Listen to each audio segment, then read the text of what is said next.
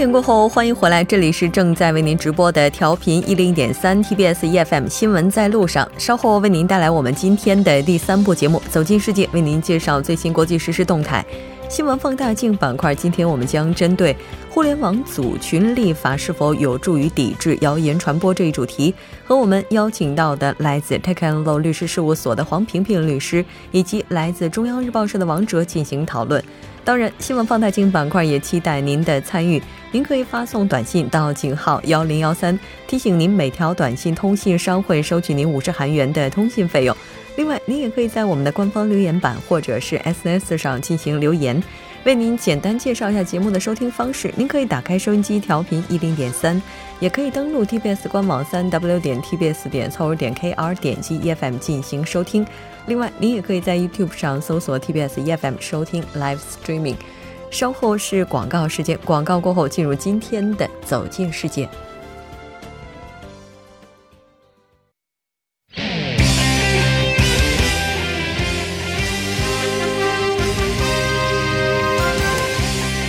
走进世界，为您介绍主要国际资讯，带您了解全球最新动态。接下来马上连线本台特邀记者林方俊，方俊你好。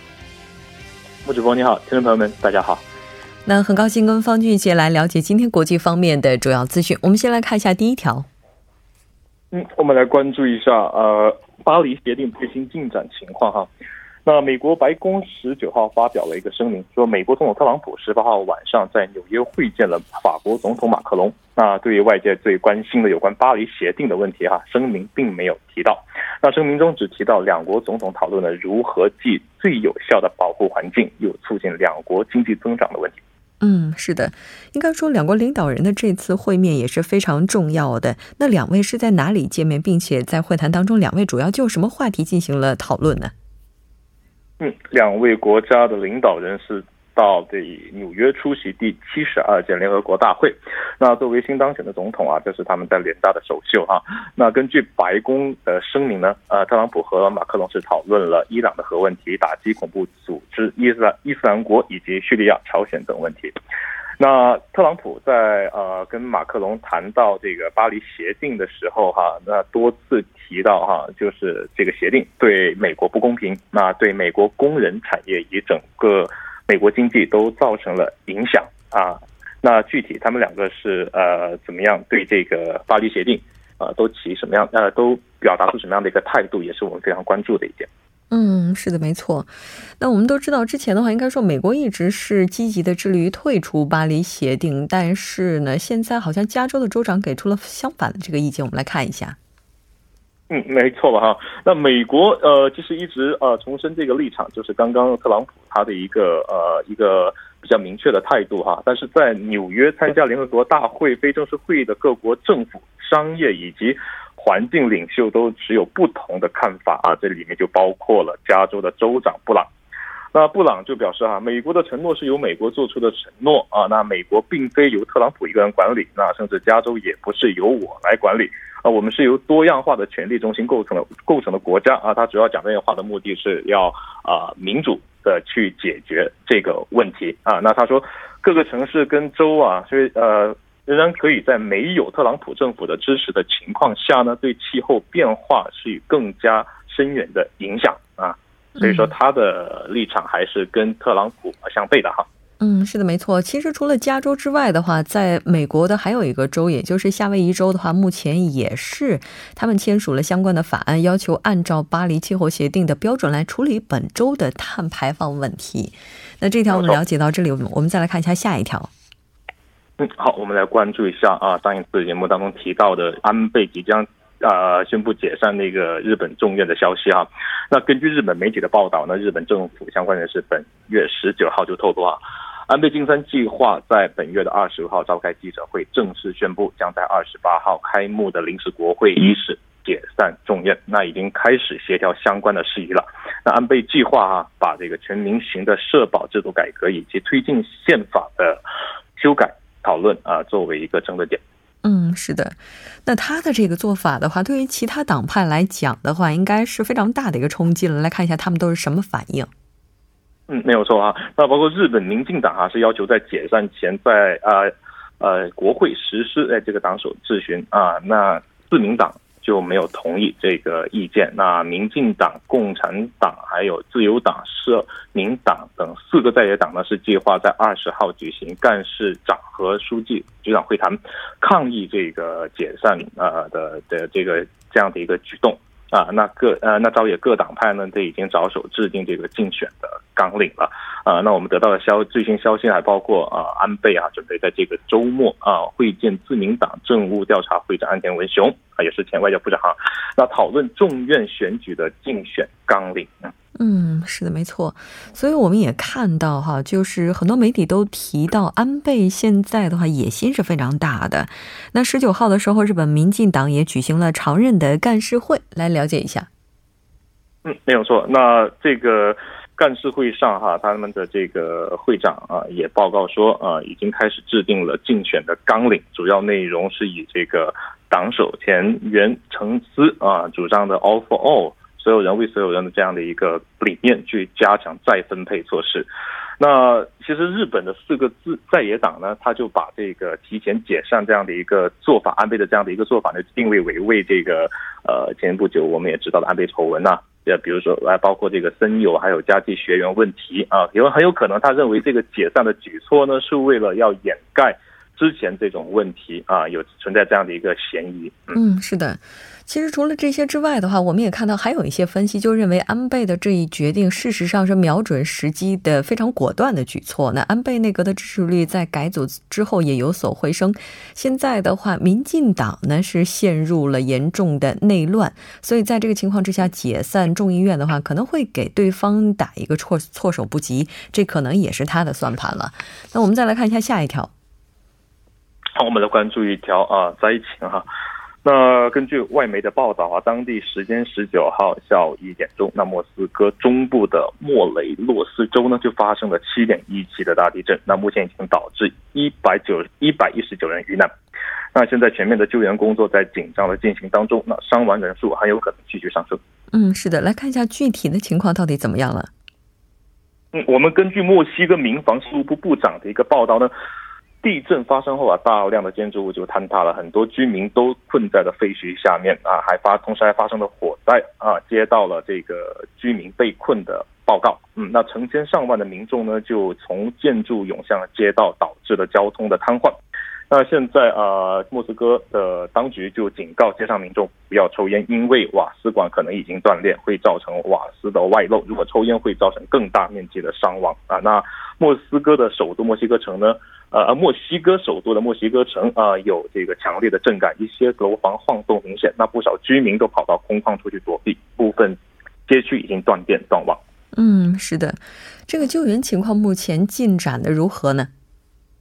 嗯，那呃，在发生了这样的一个地震了以后呢，墨西哥的当局呃，墨西墨西哥当局就已经宣布去暂停了机场的运营啊，那地铁的列车呢，在地震后发生了呃就。马上就已经停止使用了，呃，那国际机场啊已经宣布暂停全部的进出港航班。那那最新消息显示哈，机场可能性已经恢复，逐渐的恢复运营了。呃，那比较巧的是，当天也是墨西哥是一九八五年遭啊这个大地震袭击，共有造成了数千人丧生的三十二周年纪念日。嗯，是的，没错。目前各地的灾后救援也正在紧张的进行。美国总统特朗普呢，也是在地震发生之后表示，美国将向墨西哥提供援助。那当然，在灾难发生的时候，八方来支援的话，也是体现了这个人与人之间的这种人道主义的援助。那我们再简单了解一下今天的最后一条消息。我们来关注一下伦敦地铁恐袭案的最新进展情况哈。那根据媒体的报道呢，英国警方当地时间十九号就逮捕了第三名伦敦地铁恐袭案的嫌犯。那这位嫌犯据说是一名叙利亚的难民啊。那两周前他曾经出现在爆炸案的发生地。那在此此前啊，已经啊，英国警方已经逮捕了这两起案件的另两名嫌疑人，分别是十八岁和二十一岁的男性。刚刚逮捕的这位男性是二十五岁。啊，他在当地是有啊一所呃住在一所啊房子里面，嗯，那这呃我们来回顾一下，简单回顾一下背景啊。那英国伦敦西区的一个地铁站呢，就在十五号早上的时候发生了一个爆炸，导致了三十人受伤啊。但是爆炸并没有完全引爆，伤者的形势也不严重啊。但是英国当局还是把这个事件定性为恐怖袭击。嗯，是的，没错，因为这已经是英国在六个月内遭受到的第五次恐怖袭击案件了，所以说对于他的这种警戒程度是非常高的。好的，非常感谢方俊给我们带来这一期连线，我们下期节目再见。好，下期节目再见。稍后我们来关注一下这一时段的路况、交通以及天气信息。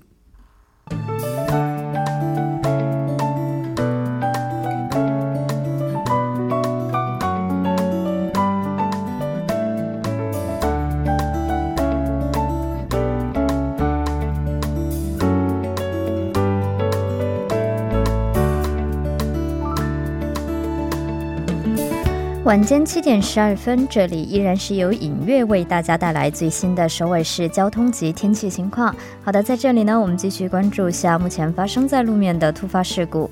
第一条是发生在京福高速公路首尔方向，首尔收费所到板桥分岔口区间，那早些时段停驶的故障车辆虽然已经移走，但后续交通依旧是停滞不前，还望您参考路段，小心驾驶。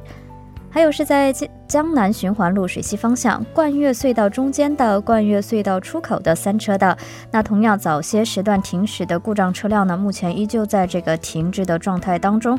后续的路段呢，目前来看有较高的事故危险性，还望您参考路段，小心驾驶。还有是在奉恩四路 k a b a t a w a 十字路口到车医院的后续路道呢，早些时段进行的施工作业呢，虽然已经结束，但后续路段依旧是停滞的状态。在这里呢，还望从这个江南大道江南站方向前往奉恩四路车医院方向进入口的车主们小心驾驶。好的，我们继续关注一则交通管临时管制的通告。那在增山路增山站到世界杯竞技场十字路口方向，世界杯隧道内是有照明灯的这个更替的作业。受其影响呢，三个车道中的两个车道将进行部分的交通管制。该作业会一直持续到十月十九日，具体的时间段是从上午的七点到下午的三点，还望您参考时间段计划出行路线。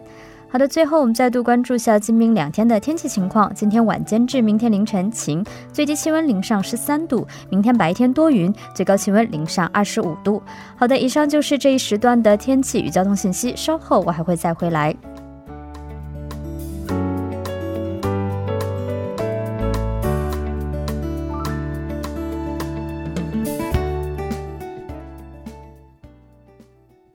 角度、全方位为您深入剖析韩中两国实时热点焦点。那接下来为您带来的就是我们今天的新闻放大镜。今天要聊的话题是互联网群组立法是否有利于抵制谣言传播？如果您对我们今天的话题有什么想法，也欢迎您参与进来。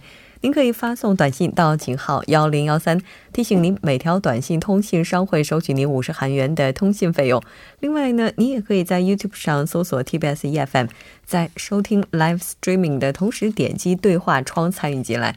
那今天我们请到直播间的两位嘉宾呢，一位是来自 Tech and Law 律师事务所的黄平平律师，另外一位是来自中央日报社的王哲。两位好，大家好，大家好，主持人好。非常高兴今天跟两位来讨论这样一个话题哈。其实今天我们说这个组群，特别是聊天工具哈，像这种互联网的这种聊天工具，我觉得现在每个人应该都离不开它吧，每天都会看，甚至可能我们每天都会利用这个组群，就是去了解一些信息哈。而且它在发布的时候，因为怎么讲，它有这种随意性，还有及时性等等等等。特点应该说优点非常明显哈，但与此同时也滋生了一些网络谣言，因为它有一些封闭性这样的特点嘛，所以就有人说它也扰乱了视听。那中国互联网信息办公室就印发了《互联网群组信息服务管理规定》加以管制，并且呢，从今年的十月八号，也就是从下个月开始正式生效。那互联网的群组立法真的有利于抵制谣言吗？并且呢，这个谣言的言论自由与义务，我们又应该怎么样去平？平衡，相信很多人都有这样的一些疑问，咱们今天就就这些话题呢来聊一聊。我其实，在聊今天这个话题的时候，我就看了一下，我就赶紧找有没有哪个组群是我建的，然后我后来就发现了，一般有这种这个，我发现咱们仨的这个小群，我是群主。啊，对。哎，其实我还想问哈，我说他说的这个群聊是指的，就这像咱们仨这种的话，也算是这个适用的范围之内吗？是。嗯啊，真的，那我赶紧把这个群主的位置让出去。我我还专门看了一下，他那个群主是可以让的啊？是吗？它里边会有群主的标志吗？我没有啊？有有有，就是群主可以发布信息，就是那种公众的那种公告啊、公示什么的，但一般的成员是不可以的。就相当于以前的管理员。对对对，他那个上面的身份是可以自动放弃的。是吗？因为我没有没有当过群主，所以不知道还有这么高级的功能哈。等会儿休息时间我让给你了。那然后这个一般人的话，这个人群好像好像我的印象当中，在我的这个群里面最多的是五百个人，嗯呃，这种超大群，上限是五百个人嗯，，超大群，然后。要么就是这种几十个，要么就是偶尔像咱们这样的，就是两三个，三不嗯至少得两 两个，至少得三个人以上才能算群哈。哦就是三个人以上，就三个人等等这样，嗯他们全都是适用范围。对，嗯、因为其实呢，三个人以上就包括三个人就算是一个群主了。嗯那按照微信的规定，就是五百人以下是个限制，然后。但是在这个群里面呢，他也会对人数有，比如说超过四十个人的邀请，然后超过一百个人要进行实名，并且绑绑定银行账号。这也是我导致就是有时候入不了中国的国内的一些群，因为比如说如果我的银行账号没有去捆绑微信的话，那我就没有办法去收到这个验证码，因为没有中国的手机的话，你是没有办法收到来自银行发来的短消息的，嗯，哦，对，所以也会存在这个问题。嗯，是这这是什么什么意思呢？就是说，如果我没有把我的这个聊天工具绑定银行卡，有一些群我根本就进不去。对对对，没错。他邀请你了，你也加不上。我遇到过好多个这种群。哦，真的啊。嗯哎，这是不是就更安全嘞？嗯，对。我觉得这可能在预防一些诈骗啊，或者说一些传销的时候会有一定帮它因为。现在就是微信从去年开始进行了实名嘛，实名的话两种，第一是实名自己的名字，嗯。第二呢就是绑定银行账号，因为你每一个等级的提升都证明了你的信用在提高，哦。你让你让微信知道了你更多的信息，透露的越多，你的信用等级就在提高。哦。那实名是个最基本的，其次就是银行账号，还有身份证号，各种各样的银行账号，比如说你放五个银行的账号，跟一个银行的账号又不一样了。嗯。嗯。这好像跟另一个支付工具的这个信用评价有点像哈，它也是要求你提供各种，比如说你的住房公积金啊、车辆这种信息，提供的越多的话，分数越高。我们记得还有一次，它不是嗯七百分以上的，然后让你在那个社交功能里还可以优先跟美女打招呼，有过这么一个功能吗？不过我倒觉得这个可能会给我们这些韩国朋友们带来一些不便哈，因为我周围很多韩国朋友也在用微信，嗯那如果要实名制的话，也就是说他们以后这个群是不是就进不去了呀？嗯，这个目，前他还没有捆绑韩国这边的银行卡，这个确实是一个问题。但有可能未嗯来的话，它的限制也会放宽。我我突然想起一件事情，要是这么看的话，我觉得我得好好的生活，好好的使用微信，因为我所有的这个账号绑定银行卡、身份证全是我弟弟的。这个时候就体现出来不是独生子女的优势了嗯。这群主的位子不用让了，反正也不是你的责任，对不对？那不行，那不行，那不行，还是要诚实的生活的哈。嗯那这个其实我们今天讨论这个话题，也就意味着说，现在人们花在社交网络上的这个时间是越来越长了。对，有没有一些数据说咱们？我觉得先不用说数据了吧，先说一下咱们自己吧。就每天大概花在社交网站上的这些时间大概是多少？我没有统计，我觉得我应该在一个小时之内吧。啊，大不对，那如果加上工作的时候，因为有的时候是、嗯是必须要跟国内联系，使用微信，所以这样的话可能大约在两个小时左右。每天？对，现在因为我做中国业务的话呢，就会有各样各种各样的群，嗯那这个群呢也会成为你的工作群，所以相对来说时间就相当于在处理邮件一样的，甚至它比处理邮件还快。其实昨天我也在想到这个问题，其实这个群主也是有效率的好处，但是它也有。证据啊，这些方面的弱项，比如说邮件的话，我们就不会东一东一条西一条，大家你言我言的。但是在这个群里面就，就会有各种各样的意见，导致你的工作的效率其实可能会下降。嗯，嗯，这个也就意味着咱们现在花在这上面的时间的话，可能就不仅仅是两三个小时。这儿有数据吧？对，其实有一家叫做凯度的集团，连续好几年都做了一个叫做《中国社交媒体影响报告》哈。这些报告其实还比较了一些横向比较了一些各个国家的数据，比如他把这个中国、美国、英国、法国、巴西这五个国家的十五万名的社交用户的一种习惯做了一个调查哈。根据这个统计显示呢，有百分之六十二的美国受访者呢是在受访的四周内都用过这个 SNS，也就是社交媒体。那么在中国呢，这个数据其实也差不多是百分之五十六，也就接近一半以上的人都在使用这个两微，就是所谓的微信和微博。呃，这个其实是高于法国和英国这些欧洲国家的。那么美国人呢，平均每天要打开这个脸呃 F 开头的这个社交软件十七点九次，但中国人呢，平均是每天打开微信十四点五次。我不知道这跟两位的数据像不像哈？嗯。那么中国人使用的总的时长是四十八分钟每天。嗯。这个呢，要比美国人还高出五分钟。也就是说，咱虽然打开的次数不如老美多，但其实咱用微信的时候，这用的时间还是挺长的哈。也就是所有的国家当中，女性都比男性要活跃。我不知道两位这个是不是会看微信看的更多哈？那么女性用户大约是百分之五十八，要比百男性用户百分之五十四高出四个百分点。嗯，我的印象当中，我大概每天至少会看一次的感觉。但是如果要是忙的话，有可能连看也不看的情况也是有的。就可能很长一段时间也不碰也是有的。我觉得还是看自己的工作。微信它 push 进来的信息是不断的在群组里面，比如说你的同学群，它不断的有更新，其实很。看到后面你很难去跟上这个节奏，后来就会放弃了。啊，对，干脆就不看了，然后还要把他那个消息提醒给关闭掉。而且刚才王哲提到欧洲为什么会比较低，首先欧洲的网络就很慢，他们不提倡用网络，提倡的是在 offline 就是线下交流。比如说咖啡店里面，我们不要面对面的发微信，我们面对面的聊天。看电视，所以欧洲的网络很慢，也导致了，比如说像韩国朋友啊，到欧洲去都会出现。信息会滞后的问题。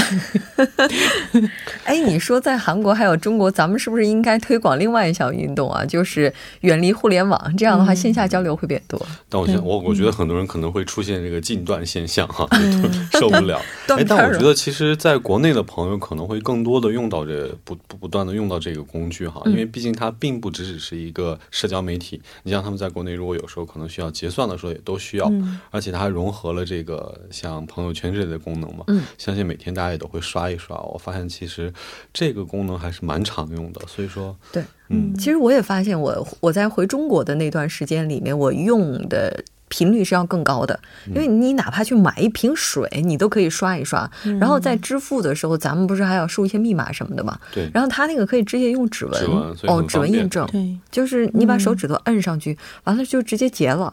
所以我觉得它可能也和它的便利程度也是有一定关系的，没错。但是信息哈，咱们之所以今天要聊这个话题，就是说对这种组群的信息发布进行管制，也就意味着它这个当中出现的鱼龙混杂的东西实在是太多了。那这些信息的话，我不知道两位平常关注的多不多？嗯。嗯，你指的信息是指我平时在微信上面，比如说会关注比较多的一些就是公众号啊，哦，公众号，还有对，还有主要就是行业信息会比较多一点啊。然后确实也是蛮有帮助的，因为比如说各个相关的相关的部门的状态，比如说像资中国资产权局，然后国务院啊，然后政府啊这边每天都会有新的规定出来，所以其实它已经成了一个信息的平台，我觉得。啊，就是所谓的公众号，我没想到它这么有用。嗯，其实公众号有的内容还是挺不错的哈，特别做的比较权威的这些公众号，有的还是推送内容比较不错。那么至于还有一个，其实还有一段就是微信群嘛。嗯。但是群的话，我其实来之前特地在路上仔细数了一数我加入的群哈。我刚开始还没把这种两三个人算一个群，我都是按照一对我都按一两百个的这种算的哈。我大约加入了大约得六七十个，哇，这么多！我都我自己也很吃惊。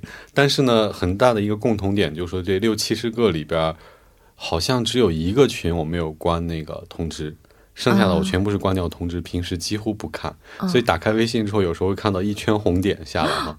对，就是上千个吧，我已经上千个了。对，嗯，一千多个。对，我的是把它那关闭之后，它不会显示数字，只会显示一个小圆点。嗯，所以说，其实也就是说，微信群里的这些信息，我觉得可能很多人是不会去看的。但自己关注的这个公众号的话，大家可能会稍微多的去看一看。嗯，是。那如果大家都不关注这些微信群里面发布的这些信息，那这次这个立法还有意义吗？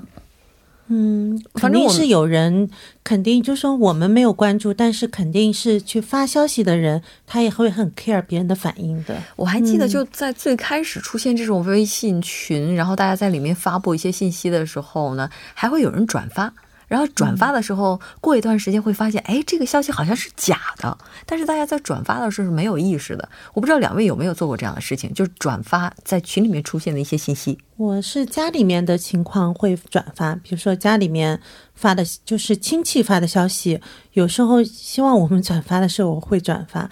但是这里有一个问题，就是说新的广告法，按照中国的新的广告法，转发广告，如果那个广告是虚假的，你也是承担责任的啊。所以转发也是要小心。可能比如说我转发过类型，就是比如一些招聘公告，我觉得可能会对我的小圈子比较有帮助的一些信息，我会转发一下。我昨天还帮你转发了一个，还帮我转了一下我们的招聘公告。是的，但这些内容的话，它有的时候，我觉得大部分人应该是不会去考证的。对，因为不管中国还是韩国，整个东方社会都是一个人情社会，它有时候也是一个人情嘛。这种转发本身也是一种人情，一种交际。嗯，这个我觉得可能我们也会觉得这条信息会对自己的圈子里的人会起到一定帮助。没错，所以应该说也是一种资源共享吧。那像这种社交媒体当中广泛存在的，比如说像这种订阅号啊、这种点击率啊、阅读率啊等等，像像这些的话，其实我我我也看了一下，我大概关注了有十几个订阅号这样的感觉，但我好像不是每天都会看所有的订阅号我订阅的这些信息。当然，他每天还是会推送，我不知道。这有没有一些数据？